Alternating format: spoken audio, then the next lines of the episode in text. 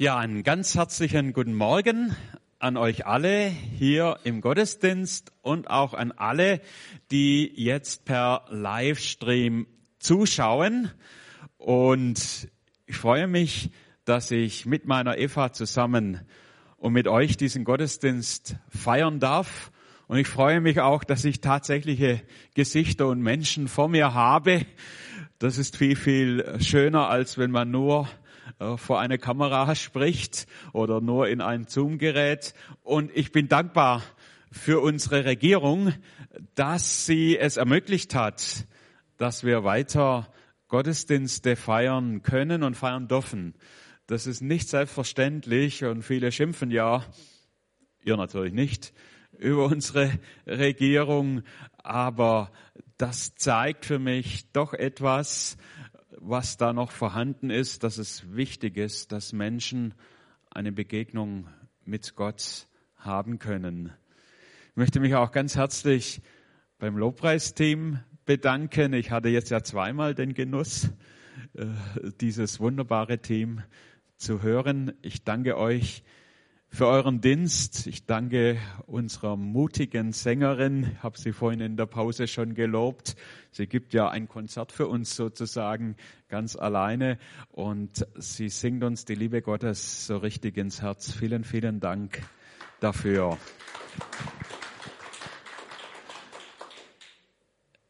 Ganz liebe Grüße darf ich euch von eurem Pastor Manuel ausrichten. Er ist heute Morgen in Gerstetten. Die haben dort Gottesdienst um 10 Uhr und er wird dann im Anschluss noch bei uns kurz vorbeischauen, hat er mir gesagt.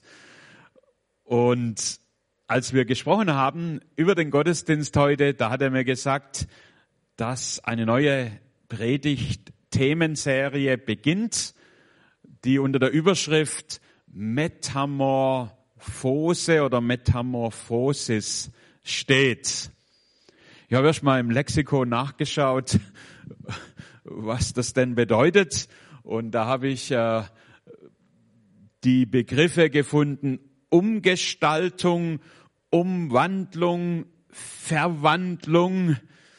Und das klassische Beispiel dafür ist ja, wenn die Raupe sich zum Schmetterling entwickelt.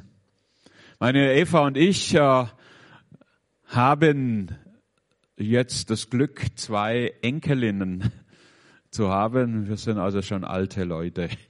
Früher habe ich immer gedacht, Mensch, die über 60-Jährige oder die 60-Jährige, das sind alte Leute. Jetzt gehöre ich selber zu der Gruppe, fühle mich aber noch gar nicht alt, aber so ist es halt. Und das Schöne bei den Enkelinnen oder bei den Enkel ist ja den Luxus, den man hat als Opa und Oma, dass man die dann immer wieder zurückgeben kann äh, und so die schönen Zeiten mit ihnen genießen und dann sich auch freuen, wenn sie wieder abreisen. Aber wenn sie da sind, dann nimmt man sich Zeit für sie und dann heißt es Opa Buch angucken und dann werden wir da verschiedene Bücher gebracht und eines davon ist das Buch der Raupe Nimmersatt. Vielleicht kennen das einige. Da wird äh, das, äh, der Werdegang dieser Raupe gezeigt vom Ei und wie sie dann äh, sich entwickelt und dann anfängt zu fressen und alles, was ihr ja, vor den Mund kommt, auffrisst und dann immer größer wird und schließlich in einen Kokon äh, sich einspinnt und dann kommt der wunderschöne Schmetterling heraus, was natürlich große Begeisterung auslöst. Ein wunderbares Bild für die Verwandlung, für die Umgestaltung. Wenn wir über diese Thematik sprechen, dann sprechen wir darüber, wie Jesus uns verwandeln und umgestalten möchte in sein Bild, in seine Schönheit, in sein Gleichnis. Und in den nächsten Wochen geht es darum, verschiedene Personen aus der Bibel anzuschauen, die so eine Umgestaltung erlebt haben. Und Manuel hat mir da so verschiedene Personen als Auswahl vorgestellt. Und der erste, den er mir vorgestellt hat, das war der Simon Petrus. Und habe ich gedacht, okay, den nehme ich gleich. Und ich lese euch eine Begebenheit aus dem Lukasevangelium, wo uns eigentlich so die erste Begegnung von Petrus mit Jesus berichtet wird oder eine zentrale Begegnung, die entscheidend war für seinen späteren Lebensweg. Lukas Kapitel 5 ab Vers 1. Da heißt es, es geschah, als die Volksmenge Jesus andrängte, um das Wort Gottes zu hören, dass er am See Genezareth stand. Er sah zwei Boote am See liegen und die Fischer waren aus ihnen ausgestiegen und wuschen die Netze und er stieg in eins der Boote, das Simon gehörte, und bat ihn ein wenig vom Land hinauszufahren. Dann setzte er sich und er leerte die Volksmenge vom Boot aus. Und als er aufhörte zu reden, sprach er zu Simon, fahr hinaus auf die Tiefe, lasst eure Netze zu einem Fang hinab. Und Simon sprach zu ihm, Meister, wir haben uns die ganze Nacht hindurch bemüht und nichts gefangen, aber auf dein Wort hin will ich das Netz hinablassen. Und als sie dies getan hatten, umschlossen sie eine große Menge Fische, ihre Netze rissen, sie winkten ihren Gefährten im anderen Boot, dass die kämen und ihnen hülfen. Und sie kamen und sie füllten beide Boote, so dass sie zu sinken drohten. Und als Simon Petrus das sah, fiel er zu den Knien Jesu nieder und sprach, geh von mir hinaus. Ich bin ein sündiger Mensch, Herr. Und den Entsetzen hatte ihn erfasst und alle, die bei ihm waren, über den Fischfang, den sie getan hatten. Und ebenso auch Jakobus und Johannes, die Söhne des Zebedeus, die Gefährten von Simon waren. Und Jesus sprach zu Simon, fürchte dich nicht, von jetzt an wirst du Menschen fangen. Und als sie die Boote ans Land gebracht hatten, verließen sie alles und folgten Jesus nach. Herr himmlischer Vater, wir danken dir für dein Wort.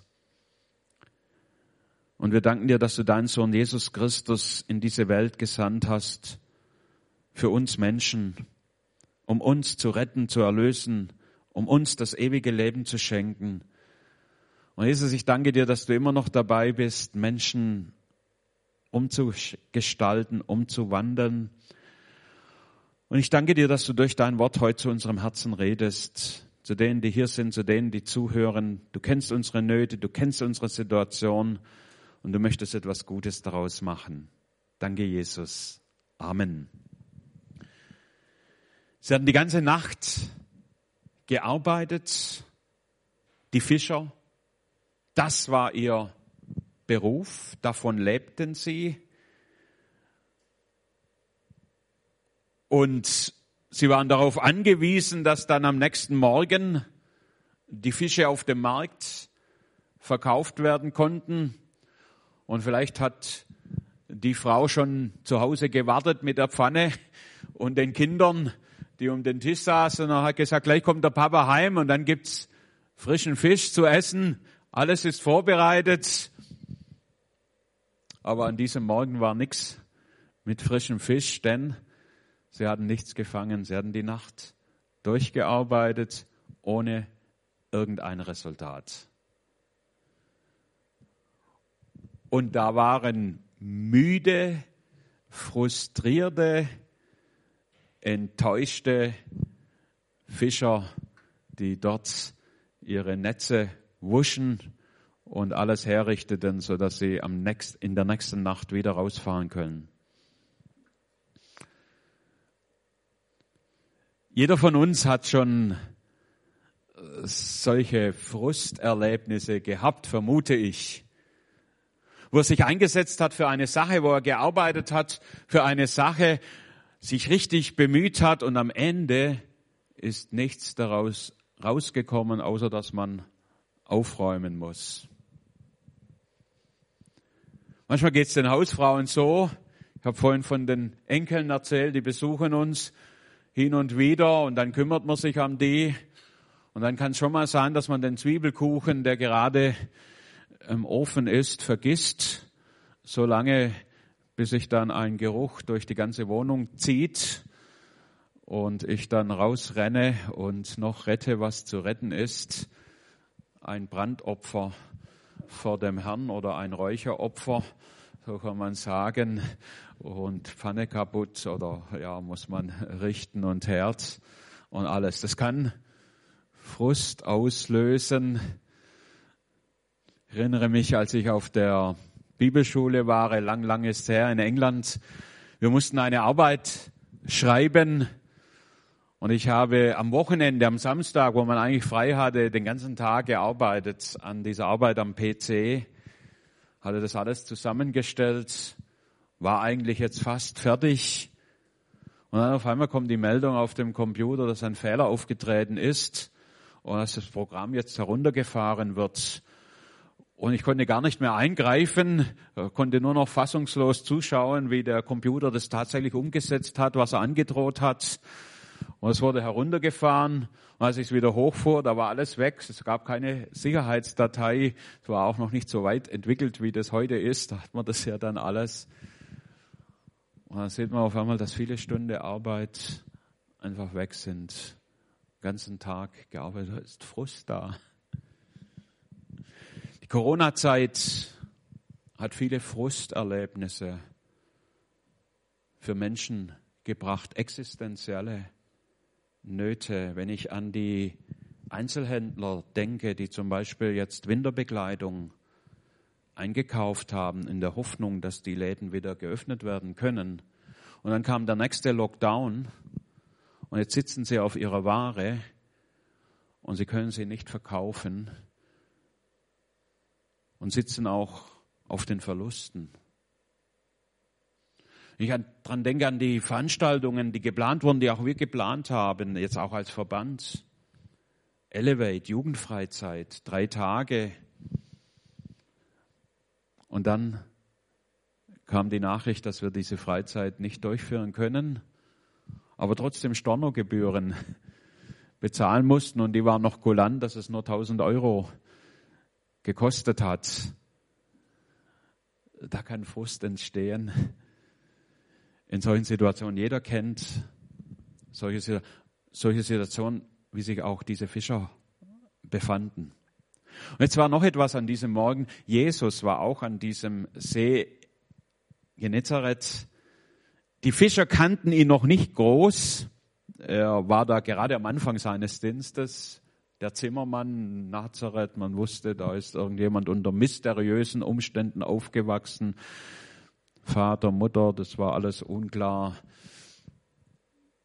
Und andere hatten Jesus schon erlebt, hatten auch zum Teil schon Wunder von ihm erlebt. Und deshalb waren viele Menschen dort versammelt. Sie wollten von Jesus hören. Sie drängten auf ihn an, heißt es. Die ganze Volksmenge. Und, und Jesus, ja, es ist ja schwierig zu sprechen, wenn die Leute einem dann so nahe auf die Pelle rücken. Der sieht hinter sich äh, den See, er sieht die Fischer da drüben. Und er denkt, wenn ich jetzt so ein Boot hätte, dann könnte ich etwas hinausfahren auf den See und dann könnte ich von dort sprechen und wir hätten eine natürliche Barriere, dass die Leute nicht andringen. Außerdem wird auch der Sound besser beim Reden. Und so kommt er zu den Fischern und er bittet sie um einen Gefallen. Er fragt, kann ich euer Boot ausleihen und euch auch noch mit dazu, weil ich kann es jetzt selber steuern, dass ihr mit mir da ein Stück hinausfahrt, so dass ich zu den Menschen sprechen kann. Und ich stelle mir die Szene so vor, ich versuche mir das immer so plastisch vorzustellen, da kommt jetzt also dieser Rabbi zu diesen müden, ermatteten Fischern und er fragt sie um diesen Gefallen. Und die sind natürlich völlig begeistert, weil sie hatten ja jetzt gar nichts anderes zu tun mehr an dem Morgen, als da hinauszufahren und noch mal ein paar Stunden Predigt zuzuhören. Es gibt ja immer so Situationen, gerade wenn wir im Frust, wenn wir fertig sind, wenn wir enttäuscht sind und dann kommt der eine noch und sagt, könntest du für mich, würdest du bitte. Ich kenne die Situation zu gut aus meinem Dienst, wenn ich vielleicht einen ganzen Tag gearbeitet habe, unterwegs war und dann freut man sich gerade, jetzt ist endlich Feierabend, wie man so schön, und dann steht der eine vor der Tür und klingelt und sagt, du, ich, ich bin total in Not, könntest du mich kurz dorthin fahren oder das machen? Und dann sind wir herausgefordert und am liebsten würde man sagen, nee, kann ich nicht. Äh, ich bin selber müde und ähm, ja, komm morgen wieder oder such dir jemand anderen. Meist habe ich es ja doch getan, wenn jemand kam. Mein Herz war immer so. In deinem Frust, in deiner Enttäuschung, in deiner Niederlage kommt jemand und fragt, darf ich dich noch um einen Gefallen bitten? Und Wunder beginnen damit, dass du sagst, ja, ich bin bereit. Dieses Wunder wäre nicht geschehen, zumindest nicht für die Jünger, hätten sie gesagt, nee, wir packen zusammen und gehen wir heim. Das war's. Sie haben Jesus so sinnbildlich gesprochen auch in ihr Boot hineinsteigen lassen, in das Boot ihrer Enttäuschung, ihrer Verzweiflung, ihrer Traurigkeit haben sie ihn eingeladen. Lade Jesus ein in deine Frustsituation, in deine Enttäuschung. Er möchte kommen. Und wenn er im Boot ist, dann geschehen immer erstaunliche Dinge. Halleluja. Damit beginnt dieses Wunder. Die Jünger hatten mit Sicherheit, ich nenne sie jetzt schon Jünger, aber damals waren sie ja noch Fischer, die hatten nicht die allerbesten Gedanken, könnte ich mir vorstellen. Das war einfach jetzt Höflichkeit. Sie sahen die Menge, sie sahen, wenn, ich, wenn wir das jetzt ablehnen, das sieht auch nicht gut aus, gell? Dann sahen die ganzen Leute, ja, seid ihr nicht mal bereit, eure Boote zur Verfügung zu stellen.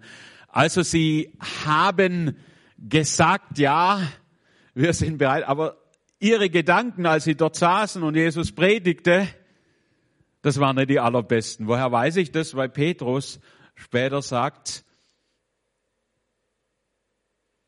ich habe das eigentlich gar nicht verdient. Geh von mir hinaus, ich bin ein sündiger Mensch. Die haben gesagt, okay, jetzt machen wir das halt. Hoffentlich macht er nicht so lange und hört bald auf. Und Jesus hätte ja sogleich dieses Wunder tun können. Er hätte ja beginnen können, so fahrt mal raus, macht den Fischfang und dann wäre die Stimmung bei den Fischern und auch im Publikum ja viel besser gewesen. Und manchmal fragen wir uns ja auch, ja Jesus, warum greifst du nicht ein? Du siehst doch meine Not. Ich brauche jetzt eigentlich keine lange Predigt, ich brauche jetzt ganz praktische Hilfe. Und dann haben wir die Ideen, wie Jesus eigentlich helfen sollte. Jesus kennt deine Not. Glaub mir, er kennt sie besser als du selber.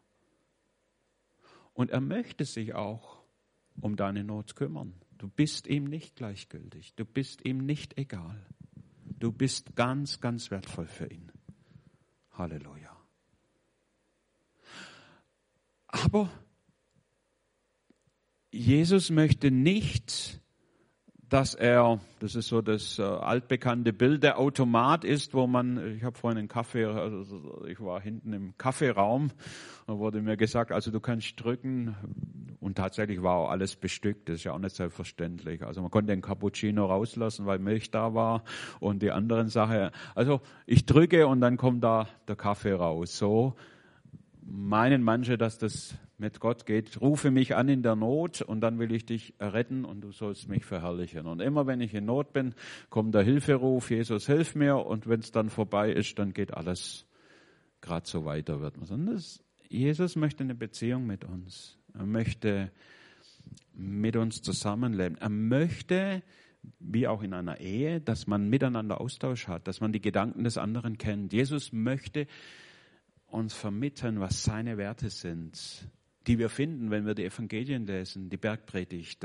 die Endzeitreden, äh, die Gleichnisse, äh, sein Handeln, sein Agieren. Und deshalb war es Jesus wichtig, zu dem Volk zu sprechen. Was er dort gesagt hat, wird uns nicht berichtet, aber wir können es von den anderen Berichten vermuten.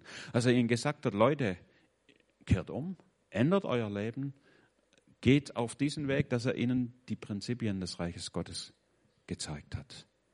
Halleluja. Um das geht es. Und Wunder und all diese Dinge sind dann Begleiterscheinungen auf dem Weg, aber das ist nicht das Zentrale. Und deshalb hat Jesus zuerst gepredigt und lange wahrscheinlich gepredigt. Und ich stelle mir das so vor, wie die Jünger da so halb schlafend, halb wachend hin und her schaukeln und immer wieder denken, wenn er doch jetzt nur bald fertig wäre.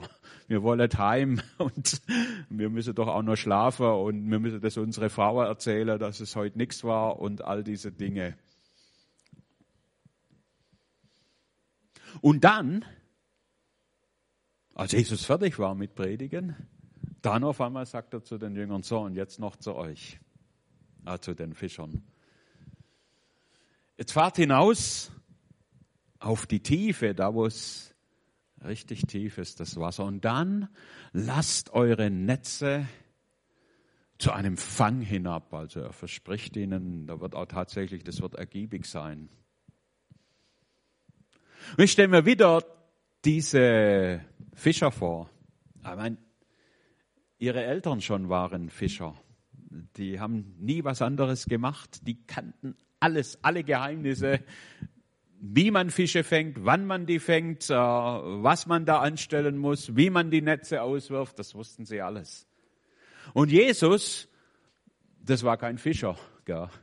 Wenn er war vielleicht Zimmermann und konnte sich vielleicht dort aus, wie man ein Joch herstellt oder Holz, aber von Fischen hat er keine Ahnung gehabt.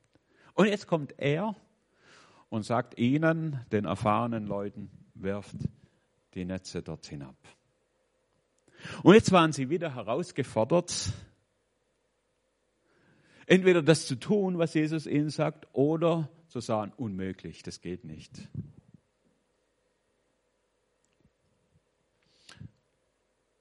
Wunder Gottes beginnen damit, dass wir dem, was er uns sagt, Vertrauen schenken und das tun. Das erste Wunder in Kana, das sagt die Mutter von Jesus zu den Umstehenden, das ist ein ganz wichtiger Sagt, was er euch sagt, das tut. Und es war ja auch was Absurdes, was vom Menschlichen her, was Jesus ihnen sagte. Füllt die Reinigungsbehälter, 180 Liter passten da rein, so habe ich mal gelesen. Es war für die kultische Reinigung der Hände gedacht. Also diese Gefäße, die bereits benutzt waren für die Hände und so weiter, die sollen sie jetzt nochmal auffüllen mit Wasser und dann sollen sie zum Speisemeister gehen und dem das vorführen. Und hier ist das Erstaunliche, dass sie das tatsächlich tun, was Jesus ihnen sagt. Sie füllen die Behälter und während sie auf dem Weg sind, geschieht das Wunder. Das bedeutet im Glauben zu handeln.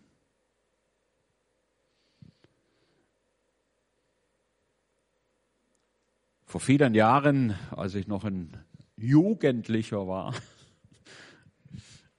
wirklich schon ganz, ganz lange her, da war ich in Ditzingen in einer ganz kleinen Gemeinde, die ein ehrenamtlicher Gemeindeleiter aufgebaut hat, zuerst in seinem Privathaus und dann hat er ein älteres Haus erworben oder hat die Gemeinde erworben und dort hat man einen Raum renoviert, der etwas kleiner war als der hier und dann hat man dort Versammlungen gemacht. Und meine Mutter hat mich immer mitgenommen als ihren Sohn und ähm, ansonsten waren eigentlich fast nur alte Leute bis auf den Sohn des Gemeindeleiters, der hat das gleiche Schicksal oder Los gehabt wie ich. Nee, nee, ich bin ja freiwillig mitgegangen. Und jetzt waren wir also in diesen neuen Räumen. Und dann kam mir der Gedanke, man könnte doch hier eine Jugendgruppe oder Jungschargruppe anfangen. Und diesen Gedanken teilte ich mit dem Sohn des Gemeindeleiters und auch mit dem Gemeindeleiter und sagte, dürfen wir das? Und er sagte, ja, natürlich, klar, deswegen haben wir ja die Räume besorgt. Also haben wir Genehmigung gehabt, aber es gab natürlich, wie ich sagte, keine Jugendlichen in der Gemeinde, auch keine Eltern mit Kindern oder irgendetwas dergleichen. Also sagten wir uns, wir drucken oder wir erstellen einen, das war ein DIN A5-Zettel mit der Aufschrift, bist du ein Junge? Wir wollten uns zunächst mal auf die männliche äh, Nachwuchsgeneration konzentrieren und hast Freude, Spiele zu machen und was zu essen und Gemeinschaft zu haben, dann komm am Freitag in die Jugendgruppe, in die Jungschar. Und dann haben wir gesagt, so, jetzt gehen wir an die Schulen. Und wenn Pause ist oder wenn es aus ist, dann verteilen wir die Zettel nicht direkt auf dem Schulgelände, darf man ja nicht, sondern außerhalb, wenn die Kinder herauskommen, geben wir das ihnen in die Hand. Und so haben wir es auch gemacht und gebetet, natürlich, dass dann auch Jugendliche kommen am nächsten Freitag, wo wir alles vorbereitet hatten, Tische gedeckt, Getränke hergerichtet, Spiele hergerichtet. Und da saßen wir, wir zwei, und warteten. Zehn Minuten, 20 Minuten, 30 Minuten. Und irgendwann kam dann die nüchterne Erkenntnis, also heute Abend wird wohl keiner mehr kommen außer uns. Und dann haben wir alles wieder eingepackt und es sind so Erlebnisse, wo man Frust haben kann, habe ich schon jetzt als junger Mann, wo man sagen kann, ja gut, wir haben es ja versucht, das hat nichts gebracht. Aber ich habe dann gesagt, wir machen die gleiche Aktion nochmal. Wir gehen an andere Schulen noch, wir verteilen nochmal und wir machen einfach, äh, bereiten nochmal alles vor für den nächsten Freitag. Und so haben wir es getan. Und am nächsten Freitag, als wir dort saßen, da kamen tatsächlich drei Jungs. Und mit denen haben wir den Abend vollbracht. Und dann haben wir ihnen gesagt, wenn es euch gefallen hat, dann kommt doch wieder und gerne dürft ihr noch Freunde mitbringen. Und innerhalb kürzester Zeit hatten wir eine florierende, super Jungscherarbeit. Es ging wirklich so schnell. Und es waren alles Kinder aus ungläubigen, wie man so sagt, Elternhäusern nicht äh, religiös sozialisiert, die kamen, die aber natürlich dann auch das Wort hörten, nicht nur das Wort. Wir haben Spiele gemacht und alles. Viele Gemeinden, in die man kommt, und ich komme ja in viele, und das sind dann die alten Hasen. Und wenn man dann eine Idee bringt oder jemand Neues sagt, wir könnten ja mal das versuchen, dann kommt oft die Antwort von den Alten, das haben wir alles schon probiert. Es hat nichts genutzt. Wir haben die ganze Nacht gefischt ohne Erfolg und da haben wir sogar gute Bedingungen gehabt.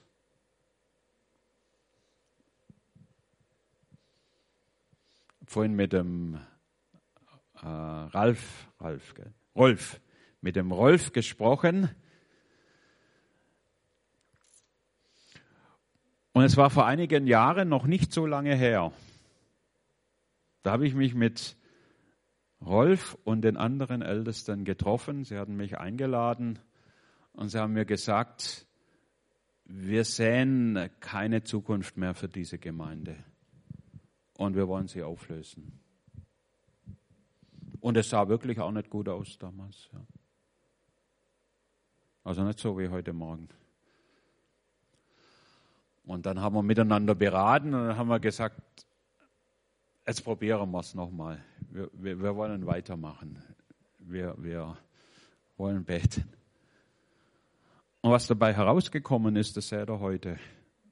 Ich bin jetzt im zweiten Gottesdienst, ich habe also schon einen gefüllten Gottesdienst hinter mir und ich bin ja auch mit Manuel im Gespräch und er berichtet mir, wie Menschen, wie junge Familien zur Gemeinde kommen wie sich Menschen entscheiden für Jesus, sich gleich in den Dienst rufen lassen. Werft das Netz nochmal aus. Gib nicht zu schnell auf. Bleibe nicht auch in deiner Enttäuschung hängen. Ich habe verbitterte Menschen getroffen, die gesagt haben, wir haben das alles versucht und es ist alles misslungen und die so negativ sind und über alles sprechen und auch die anderen dann negativ beeinflussen. Jesus kann etwas ganz Neues schaffen und er will das auch tun, immer wieder.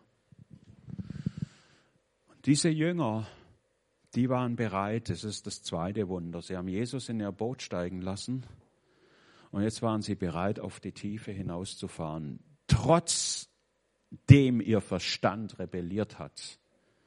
Und Petrus spricht es ja auch aus. Er sagt, er nennt ihn hier jetzt auch schon Meister. Er sagt, Meister, wir haben uns die ganze Nacht hindurch bemüht. Und wir wissen, wann man Fische fängt. Nicht am helllichten Tag. Und nicht, wenn hier so ein Publikum rumsteht. Und nicht in der Mitte. Wir wissen das alles. Aber weil du es gesagt hast, deshalb wollen wir es tun. Und diese Fischer, sie wussten, dass sie sich zum Gespött der ganzen Menschen machen, die dort zuschauen. Wenn das jetzt nicht funktioniert, das wird noch Jahrzehnte erzählt. Kennt ihr noch die Geschichte? War der auch dabei, als die da rausfuhren am helllichten Tag und nochmal das Netz? Das macht doch nur. Sie wussten, wir machen uns hier, wenn das nicht funktioniert, zum Gespött der Leute. Und sie wussten noch etwas. Die Netze, die sie jetzt gerade gesäubert hatten, mit viel Mühe und getrocknet hatten, die würden erneut nass werden, die würden sich erneut mit Verunreinigungen und sie wären noch einmal beschäftigt, diese Netze zu säubern. Das heißt, nach der Nachtschicht kommt noch eine Tagschicht dazu und dann wieder die Nachtschicht. All das wussten sie. Und trotzdem, das ist das Faszinierende, haben sie gesagt, weil du es gesagt hast, das Simon hat es ja, der Petrus hat es gesagt, weil du es gesagt hast, machen wir das. Halleluja. Ich habe, über die, ich habe schon oft über den Text gepredigt, begeistert mich jedes Mal und baut in mir selber Glauben auf. Das ist ja das Schöne, dass wir durch das Wort Gottes ermutigt werden. Und ich glaube nicht, dass Petrus auch nur ansatzweise damit gerechnet hat, was jetzt passiert, was jetzt passieren würde, wenn er das Netz rauswirft. Vielleicht, vielleicht hat er sich in seinen kühnsten Träumen so vorgestellt, na ja, gut, kann ja sein, dass wir dann noch vier, fünf Fische haben, so dass wir wenigstens satt werden heute. Und, ähm, aber er hat nicht damit gerechnet, was jetzt passiert. In dem Moment, als sie das Netz auswerfen, augenblicklich, ist es so voll, dass er es nicht mehr in das Boot hereinziehen kann. Und dass er seine Gefährten fragen, bitten muss, bitte helft uns, wir schaffen das nicht, das alles zu bewältigen. Halleluja. So ist unser Gott. Er gibt über die Maßen mehr, als wir erbitten und erdenken. Ich habe mal gesagt, Gott ist kein Schwabe der sagt, hat es langt, so tut's das auch. Mehr brauchen wir nicht. Gott, erstes Wunder, Wasser zu Wein. So viel Wein, dass jeder sagt, da hätte es jetzt auch ein bisschen weniger da. Speisung der 5000. So viel. Ihr wisst ja, wenn es was umsonst zum Essen gibt. Ihr habt das schon erlebt. Ist unglaublich, was Menschen essen können. Freibier, Wurstbrot. Unglaublich. Ah, da, ah, da kann ich auch fünf Würst essen an dem Tag. So ähnlich stelle ich mir das damals vor. Die haben gegessen. So lange, bis sie nicht mehr konnten. Und dann war immer noch so viel übrig, dass Jesus sagte, so, und jetzt sammelt ein, was übrig ist, was sie wirklich nicht mehr geschafft haben. Gott ist großzügig wenn ihr Glauben habt wie ein Senfkorn, dann werde ich ganz viel daraus machen. Manche, die zwingen sich irgendwie fast, ich muss glauben, ich muss, die verkrampfen sich da fast. Das ist nicht kompliziert.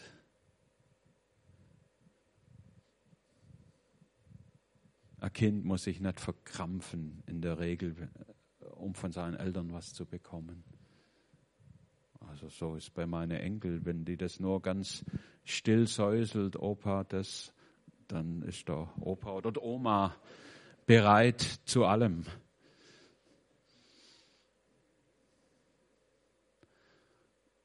Gott ist großzügig. Er möchte dich reich beschenken, auch euch als Gemeinde. Er hat gute Gedanken, er hat gute Pläne. Als Petrus das erlebt, diese Großzügigkeit Gottes, da bricht er völlig zusammen an diesem Boot. Weil da kommt alles zusammen. Er denkt, Mensch, so wie ich drauf bin und was ich war, das, das, das, das, das hätte ich mir ja nicht geschenkt. Und er sagt zu Jesus, geh vor mir hinaus. Ich bin ein sündiger Mensch. Ich, ich, ich habe das nicht verdient.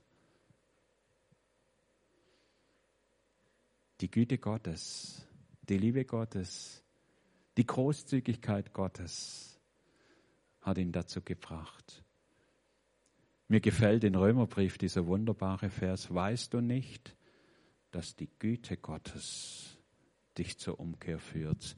Wie oft wurde es mit Drohbotschaften gemacht? Wenn du dich nicht bekehrst, dann kommst du in die Hölle. Mit diesem Denken bin ich aufgewachsen. Meine Mutter hat mir gesagt, sie hat sich bekehrt weil sie nicht in die Hölle wollte. Und das entwickelt ein Gottesbild, das total scheps und schief ist. Und so ist Gott nicht. Weißt du nicht, dass die Güte und die Liebe Gottes dich zur Umkehr führt? Und es ist doch viel schöner, wenn wir jemand aus Liebe folgen, als wenn wir das aus Zwang tun, weil ich das halt muss. Gott ist nicht interessiert dass wir ihm aus Zwang folgen. Auch Jesus ist nicht daran interessiert. Und deshalb hat Jesus sogar zu seinen Jüngern mal gesagt, wollte, als viele sich von ihm abgewendet haben, hat er zu seinen Jüngern gesagt, und wie sieht's mit euch aus?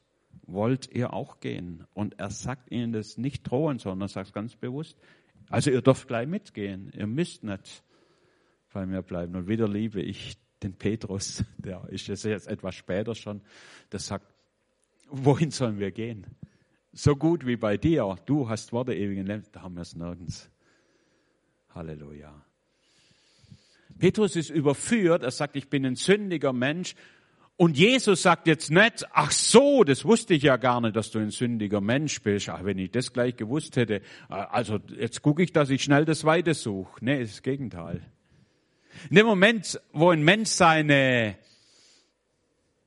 Fehlerhaftigkeit, seine Schwachheit vor Gott bekennt, gerade da kommt Gott und sagt, und gerade mit dir, fehlerhaften, schwachen Menschen, möchte ich mein Reich bauen.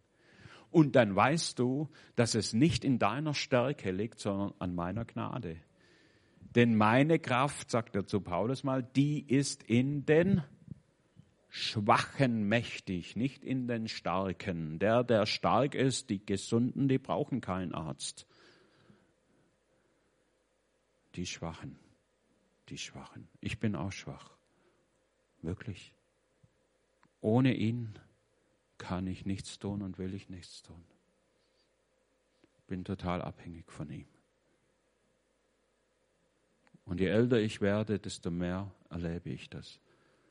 Wenn ich in Konfliktsituationen in Gemeinden gerufen werde, sei zu Gott, für mich unmöglich, das zu lösen. Ich, ich wüsste gar nicht, wo ich ansetzen soll.